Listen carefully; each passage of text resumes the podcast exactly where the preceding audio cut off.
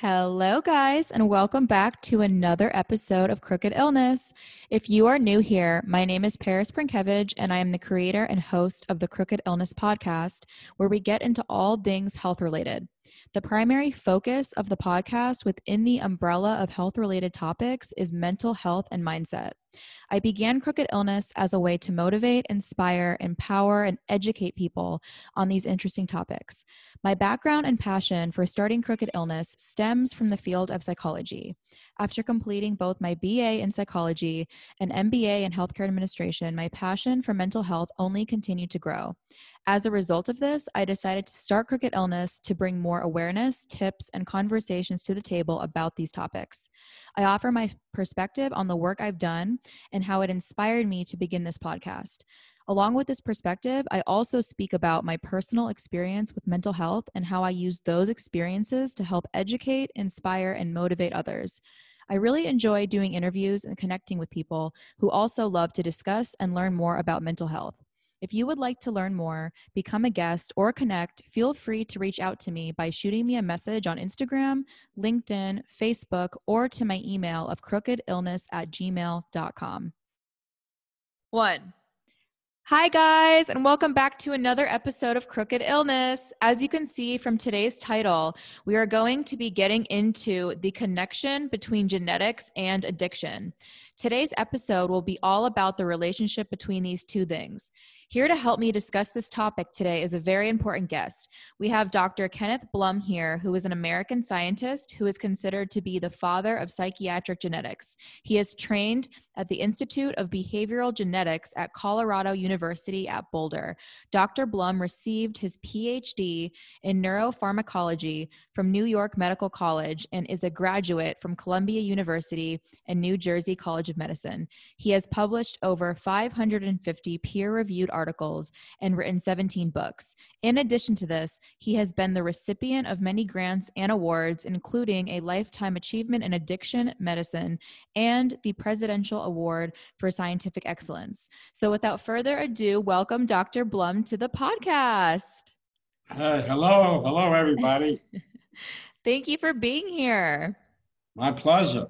Yes, so excited to have you on today. So I know I really wanted to ask you this. So I know that you are considered to be the father of psychiatric psychiatric genetics. So what inspired or interested you in getting into doing work in, in this field? Well, uh, I went to Columbia University and I got a degree in uh, pharmaceutical sciences. Mm-hmm. Then I got a master's degree at New Jersey College of Medicine in medical sciences. And then I got a PhD in neuropharmacology. Then I worked uh, for four years uh, as a postdoctorate in the area of behavioral pharmacology. Then I went to Colorado University and did a special fellowship in genetics, but that was animal genetics. Mm. So, uh, you know, the entire scientific community from the late 60s all the way into 1990 were actually trying to find a genetic connection to mm. addiction but no one actually found that genetic connection.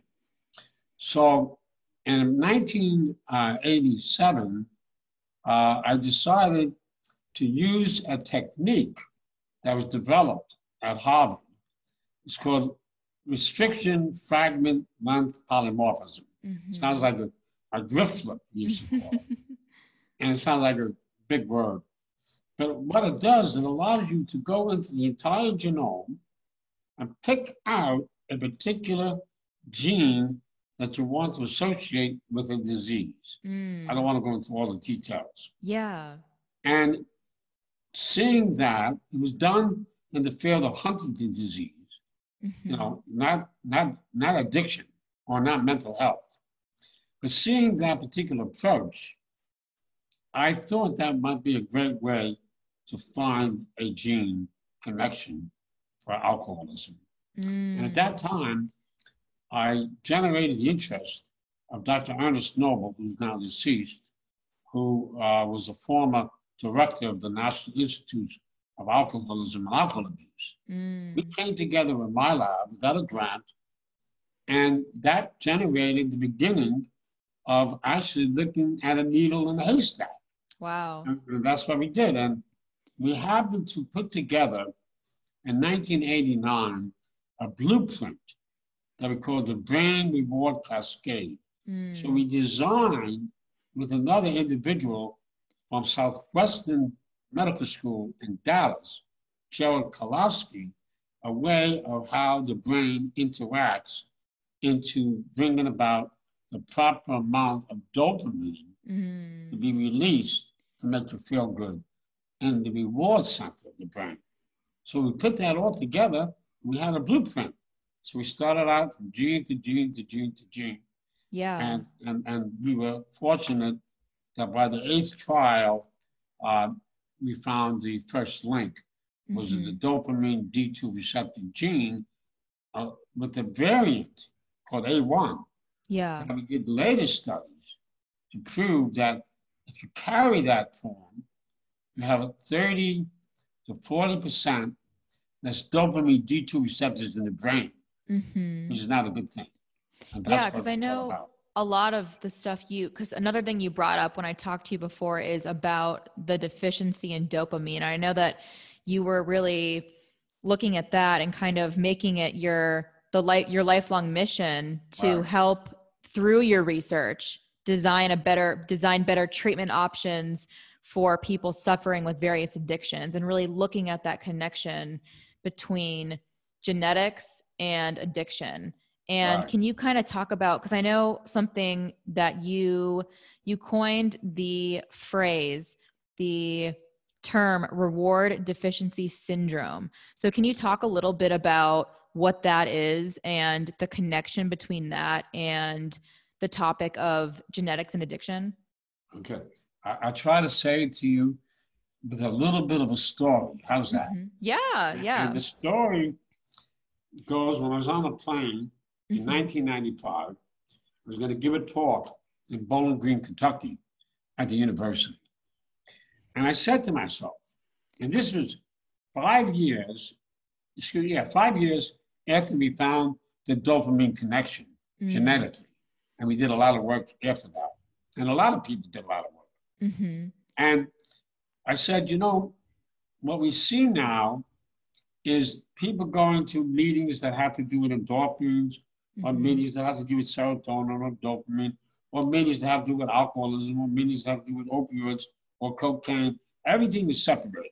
Mm. And knowing since the 70s that our labs showed the initial connection between alcohol and opioids, we knew there was a common mechanism, a neurochemical mechanism. Mm-hmm. So when we mm-hmm. looked at this, we said there got to be overlap. And what's good for one may be good for the other. There may be some specifics. But why don't we come up with a name that brings the entire field into one understanding of what people are going through? Mm-hmm. And if you know there's substance abuse addiction and non substance abuse addiction mm-hmm. or behavioral addictions. So, why is the gambler so different from the opioid addict? or maybe there is not that much different. So we put the thing together, and I remember on the plane I was saying, is it reward deficiency? is it reward hyperactivity? And I said, no, it's deficiency based on the genetics that we had from the past. Mm-hmm. So I called it reward deficiency. Then I thought about, well, what is it? Mm-hmm. And I thought about autoimmune deficiency syndrome, AIDS. Mm. And I said, ah, oh, there it is yeah. reward deficiency syndrome, which is an umbrella for impulsive, compulsive, and, and other kind of personality disorders mm-hmm. linked together that leads the individual because of low dopamine mm. at the reward center to reach out and seek either drug or non-drug behavioral addictions, mm. including obesity. That's wow. Yeah. So kind of looking, so that term that you mentioned, the umbrella term that really includes right. all of these different addictions that we think about. So we think about gambling, alcoholism, drugs, whatever addiction we're thinking Food of. addiction. Yeah. All of it. Shopping. Yeah. Yeah. yeah we even published on that. Nail biting. Oh yeah. There's so, yeah. many. Chickenoma. I know. skin picking, all of that. Yeah, all of that is linked to low dopamine. That's what we believe. Low dopamine. And, yeah. And it's not that we believe that. What you have to understand, Paris, is we did a lot, a lot of work mm-hmm. from the 70s all the way to 2020. Wow. Show that. Yeah. Yeah. That all the research and everything kind of explains wow. that. And you also have another term that I want to talk about that um, I, I looked at here. So you talk, can you talk a little bit about what the genetic addiction risk score is that you developed and what does that measure? Sure, it's called GARS. mm-hmm. Yeah. Well, so what happened since the, from 1990, when we did the original work with Energy Noble, mm-hmm. to 2014.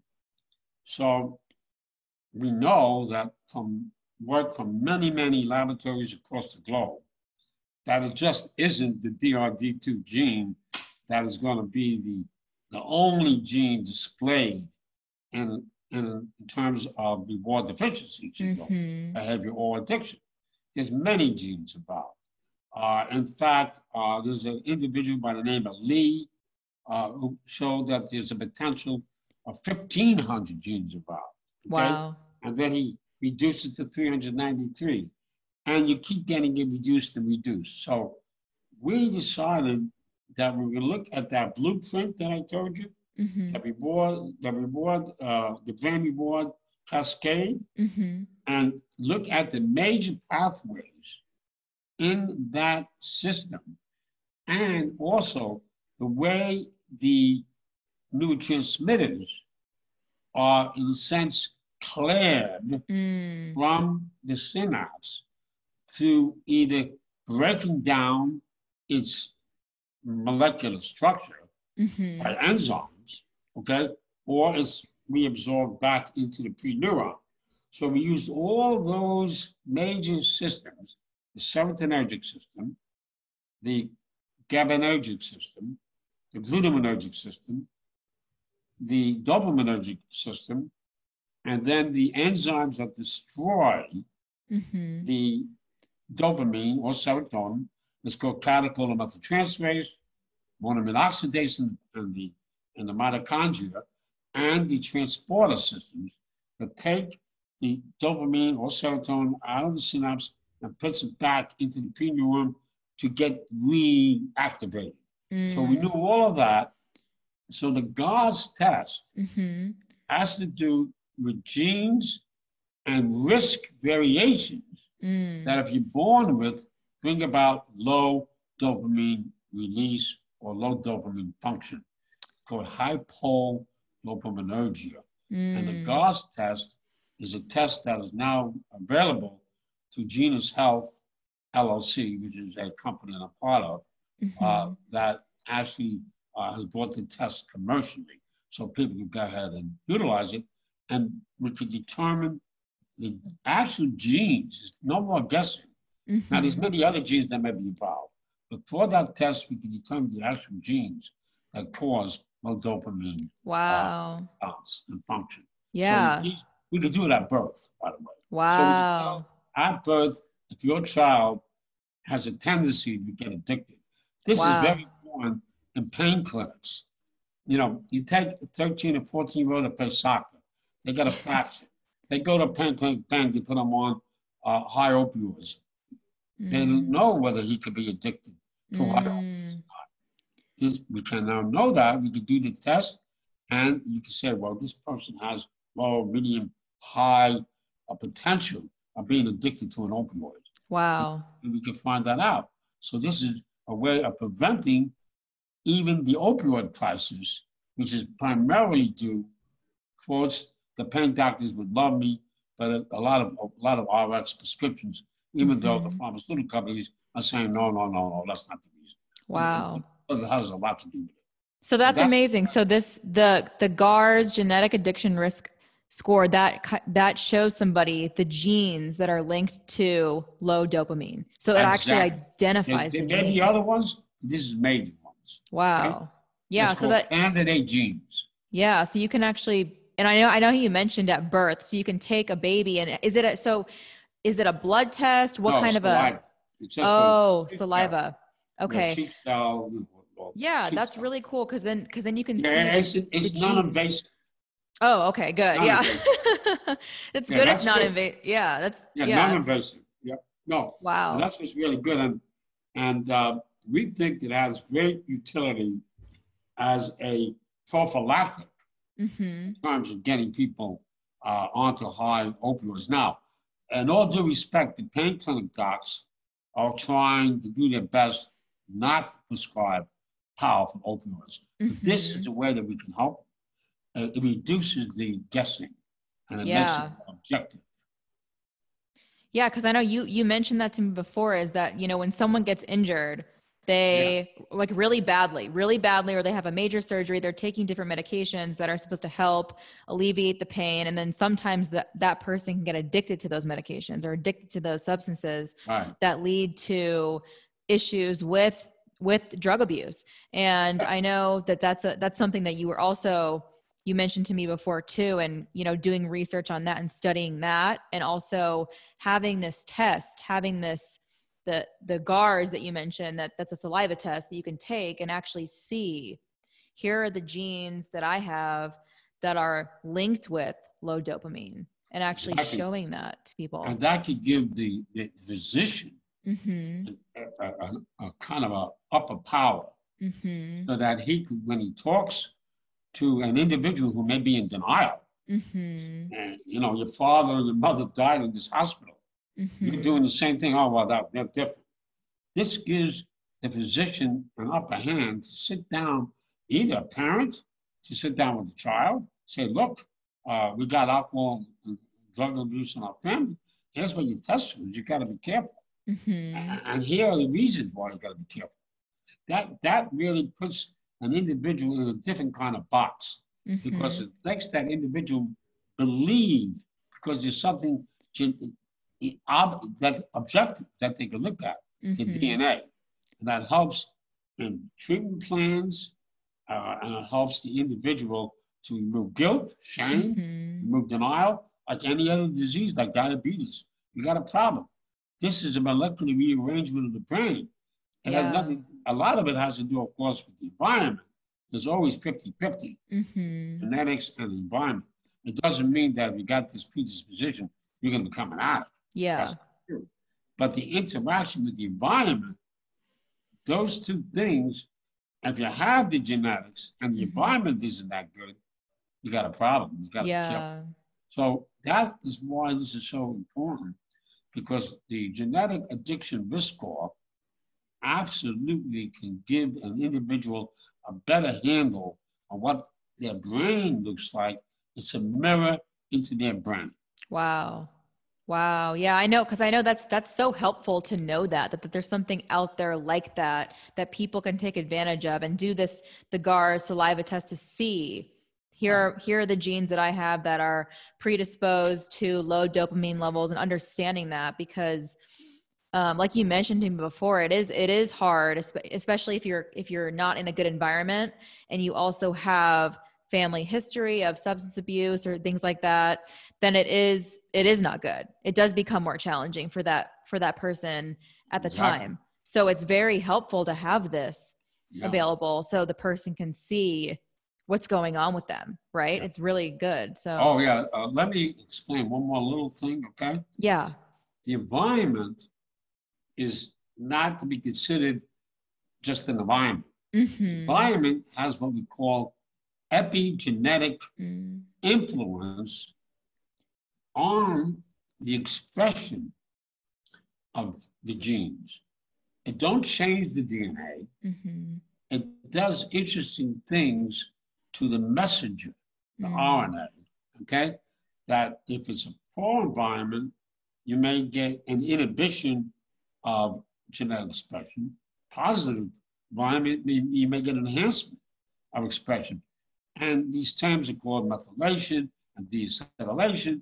And, you know, if anybody wants to know more, we can provide them with information. Mm-hmm. It's detailed. But the good news is that you can also use that concept of epigenetics to repair the outcome of the DNA predisposition. Mm. That's a mm. very important thing I like to discuss. Wow. Yeah. So can, can you get into more of what epigenetics is? Just describe what is epigenetics. Epigenetics is a, a way that the environment can influence the expression of genes mm. coded by DNA without affecting DNA. But it can go through one generation, two generations, I think up to three generations, without changing the DNA, but affecting the messenger RNA expression, which will be transferred from generation to generation to generation. So, for example, you have an individual who, when he grows up, he's abused by his father or mother. Mm-hmm. That abuse is an environmental epigenetic expression, which, by the way, may be able to go through one generation, two, and three. That's why fathers may abuse their kids because they were abused. Mm. So it's not mm. just will or free will. Mm-hmm. This has to do with changes of the genetics mm-hmm. in terms of messenger RNA expression. So that's very important that, that you have to understand how important the environment is. Mm-hmm. And therefore, one can use the environment to help affect the genetic predisposition. Wow. Like yeah, that's that's really powerful using the environment to control the genetic yeah. predisposition predisposition like you mentioned because i know that you said you know even though you could be born and, and have genes that are linked to addiction and different behaviors like that that, that doesn't mean that you are going to become addicted or different things like that. I mean, you know and that's a that's a really a really powerful thing to talk about and get into because I feel like it's it's a it's a good message to communicate to people that just because you come from or you have genes that do have this predisposition for addiction, alcoholism, or whatever thing like that, that doesn't mean that you uh, are going to be that way as well. Exactly. Mm-hmm. Exactly. But you got to be careful. Yeah. Yeah. But but uh, but they but the good news is, Paris, that we've also developed a solution that we believe mm-hmm. is very important to all of this. That's what I'd like to talk to you. About. Yeah, tell tell us what is it? Okay, so over the years, from the beginning in the 1970s, mm-hmm. by 1976, we found out that there was a natural supplement called D-phenylalanine, mm-hmm. which could inhibit the intake of alcohol in animals that are genetically prone to drink. Wow. Now, that all involves a very complicated system that has to do with the endogenous opioid peptides in your brain. Mm-hmm. It increases those peptides in the brain that really allows you to get dopamine release. But I'm not going to go through all of that. Over the years, we have developed precursors to the neurotransmitters of the brain to balance the neurotransmitters if they're out of whack. Wow. Okay? And we found ways to inhibit the role of those enzymes like catechol-methyltransferase, monoamine oxidase that destroy the neurotransmitters like dopamine in the brain. So what we've done over the years, mm-hmm. we have developed something called KB220 or KB220Z, and we now call it pro dopamine regulation. Okay. And this is very important because here's what we could do now. We could do the GARS test. We can see what genes are being, uh, let's say, dysfunctional. Mm-hmm. And we can use this natural supplement, change the ingredients of the basic formula, okay, as a precision way of mm-hmm. surgically developing your own personalized medicine wow. to your brain to balance dopamine, to bring about what we call dopamine homeostasis, which means dopamine balance, dopamine regulation, mm-hmm. and prevent low dopamine that leads to increased craving of all the RDS behaviors. And we think, and we've done it, by the way, we got many, many studies, there's 44 studies right now clinical studies, double-blinded, triple-blinded, neuroimaging, all kind of studies wow. to prove that what we're doing seems correct. Mm-hmm. And John Giordano was involved in some of the studies which we interviewed before. Yes. yeah. Hello, John. And um, and the interesting thing is that we now have a precise way of fixing your brain and balancing your dopamine for you that relates to your GARS test. Wow. You do a GARS test, and that allows you to get a precision uh, dopamine balancer. And we think this is much better than what they're doing now mm-hmm. is using buprenorphine, methadone, antabuse, you know, mm-hmm.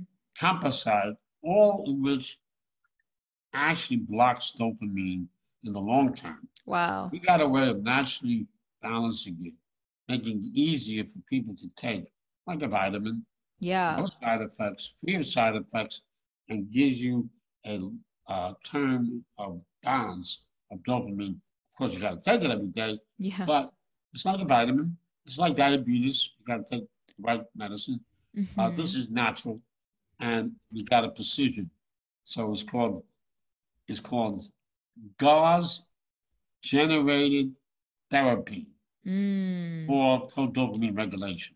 That's okay. Yeah, that's that's incredible to hear about that and the work that you've done to make that a reality. So, you know, if you could say what what is your the biggest lesson that you've learned through the clinical experience that you've gathered working to understand the connection between genetics and addiction? The biggest lesson. Mm-hmm. The biggest lesson is that the field and the people that are involved, um, addiction medicine, uh, at the top level, mm-hmm. even through the APA or whatever, seem to feel that the easiest way to deal with this problem of low dopamine is to bring about harm reduction. Mm. Is to just give the buprenorphine, give the methadone, and make the people sort of not relapse because they're on the same problem that started with the same thing, even with the acamprosate. Yeah. Which brings about low dopamine. So the biggest lesson is that the field has to realize, and I know Nora Volkow personally, the mm-hmm. director of NIDA. I know George Koob, the director of NIAAA, mm-hmm. with Volkow. The point of the matter is that everybody in the field is trying to find out a way how to either upregulate, downregulate, or balance dopamine. Mm-hmm. We believe we have something now that could help balance dopamine without going to buprenorphine and, and methadone, yeah. drugs like that. And, and right now, naltrexone is a substance mm-hmm. that is used to block craving only because of extinction. Mm-hmm. It doesn't do anything, but interferes with the dopamine response. So you don't wow. get a high. But naltrexone, the compliance is terrible. Oh. We show in study that if you put naltrexone with the pro-dopamine regulator, the people that were, were, was just maintained on naltrexone after being on methadone 18 to 30 years, mm-hmm. in 37 days relapsed. Yeah. When you put naltrexone wow. with the dopamine regulator, that went to 262 days. Wow. So by putting naltrexone, which could affect the outcome of craving for harm reduction, with the pro-dopamine regulator, you got to know another way of, of bringing about a, a better better solution, yeah. especially the opioid crisis. Yeah, because I know it kind of seems like the one of the things that you mentioned too is like the biggest the biggest takeaway here is that the the main focus of a lot of people is just to medicate the problem, right? So give them medications. Here's to you know take these medications and you'll be fine. But the issue with that is that, you know, that could lead to addiction, that could lead to more problems, that could make things worse. So I like how you describe that and talk about that and really bring attention to that and that a lot of people want to just prevent a relapse. You know, we want to just focus on, you know, get make you good for right now, you know take the medications go to go to your day. doctors. Yeah take it day by day. But i like how your approach is more of looking at the problem specific to the person right? Because every person has different things that they are predisposed to. They have different things that they're dealing with or right. you know come from different environments. And i like how you a lot of the stuff that you talk about and the work that you've done is more specific to treating that individual and then and then working with their genes and how that's linked to to issues with addiction that they've been dealing with instead of you know just here's a pill you know take it day by day. Don't you know try not to relapse. Try to do these things to, to stay on the right path. But i think that's i think that's really important. And it's a good message to get that out there that you know the stuff that you've done and with developing this GARS test to actually identify genes you know and especially you know when you have a newborn having being able to identify here are the genes that are linked to low dopamine and then you mm-hmm. also have this dopamine um, the up dopamine regulator that you talked about that could actually fix that right the balance yes yeah. and balance that out and yeah. i think that's important because you said something about you know either you want to up dopamine down dopamine or balance it and what I think what you're doing is really great and getting that message out there. Yeah, no, I I, I think that um, I think it has a lot of uh, potential mm-hmm. for the field, especially the people that want to that are in recovery and they need help. Mm-hmm. Um, the idea is, you know, you got AA and all the self help groups, mm-hmm. which is a mm-hmm. good thing. It's a great thing, right? Yeah. But sometimes the people go there and their brain is imbalanced, mm. either genetically or they've used drugs or whatever, or behaviors, and their brain is imbalanced. Mm-hmm. We're saying balance the brain, then you can deal with cognitive behavior therapy, mm-hmm. trauma therapy, all the things that can be used behaviorally mm-hmm. to help you stay uh, uh, in terms of recovery. Let you stay mm-hmm. instead of white knuckle, a little mm-hmm. more relaxed, a little more happier, a little more able to balance yourself. And yeah, the news is that Geneus Health has developed a system where you do the genetic test and then it tells you what particular product to take. So wow. All, all, done through a, a, cheek cell test. yeah. Cheek cell test. Wow. At very young age. Yeah. So you take that test and it tells you which which medications or which things yeah, to take that have, would what we've done is to make it easy, we've developed um, six um, genetically programmed, uh, uh, semi-customized, we want to say, products that fit your particular neurotransmitter systems. Yeah. Or, or metabolism that is being affected through your genetics. Wow. Wow. Yeah. yeah. So, I mean, if you could tell me you know, t- or tell us just a little bit um, about the research that you've done to discover better treatment options for those suffering with various addictions. Well, we've done a lot of work on alcoholism, okay, mm-hmm. to, to actually first in developing the genetics of it, okay. Mm-hmm.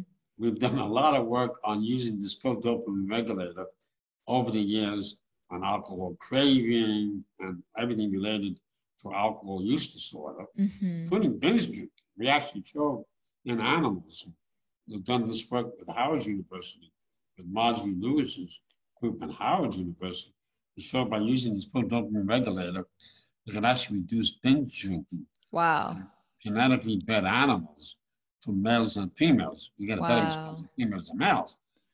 We've done all that. We've done work on stress in humans, for example mm-hmm. where we use a galvanic skin resistance to give us an objective measure of stress. We looked at people that were either on alcohol or cocaine or opioids and went into treat, uh, treatment program, a residential treatment program. Mm. And yeah. Before they went, they go in, they got detoxified, and wow. the seventh day they go into group. We measured the response of them going into group where they got very nervous. And we put a placebo double-blinded against the pro-dopamine regulator in humans, and we looked at galvanic skin resistance. To measure stress, we showed that the stress level goes completely down, very down. Wow. We give it the pro-dopamine regulator. We've done work with that.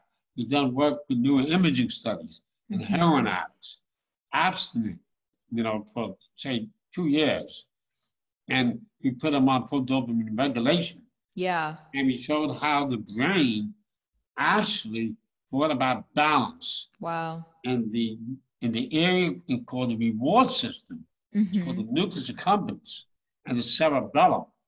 And we show, by the way, the cerebellum is very involved in craving behavior now.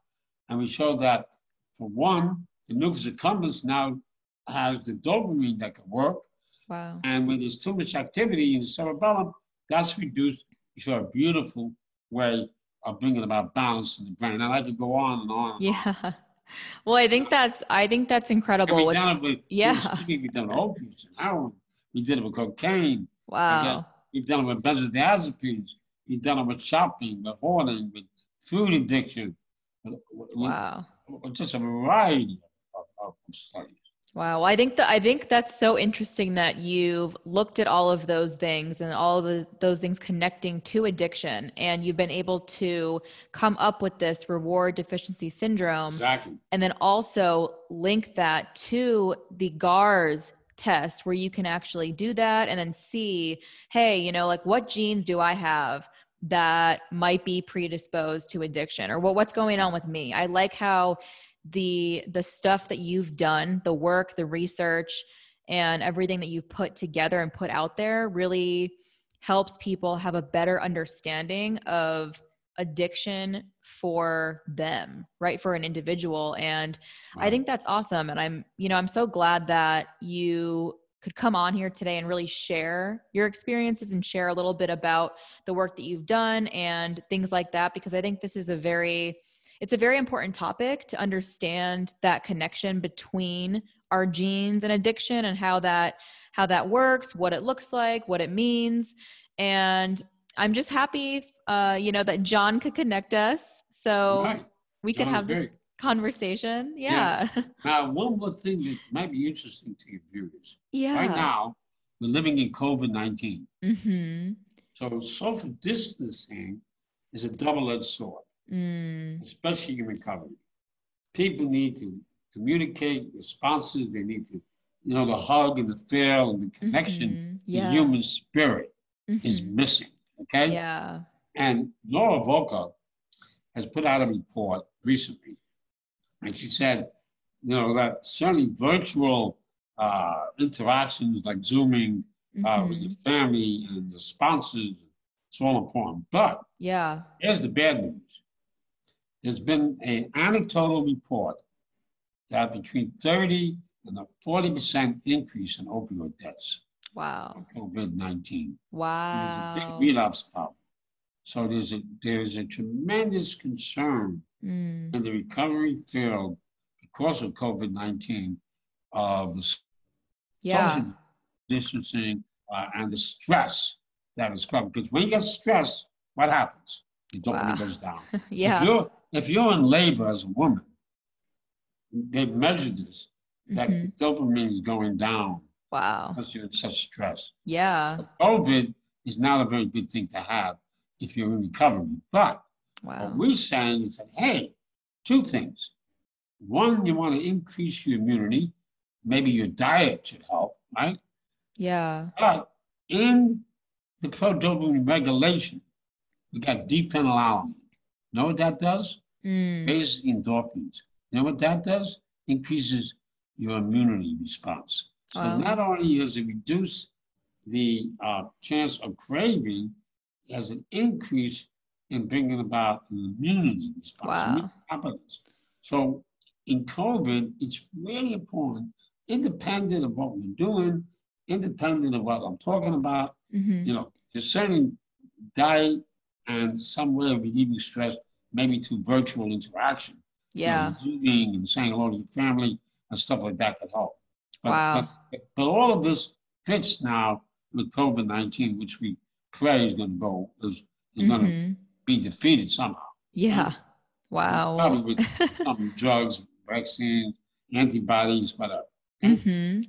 Yeah, well, th- you know, thank you for sharing that because that's that's especially important right now because we are living in this time. We are in the middle of a pandemic. We are in the middle of COVID 19.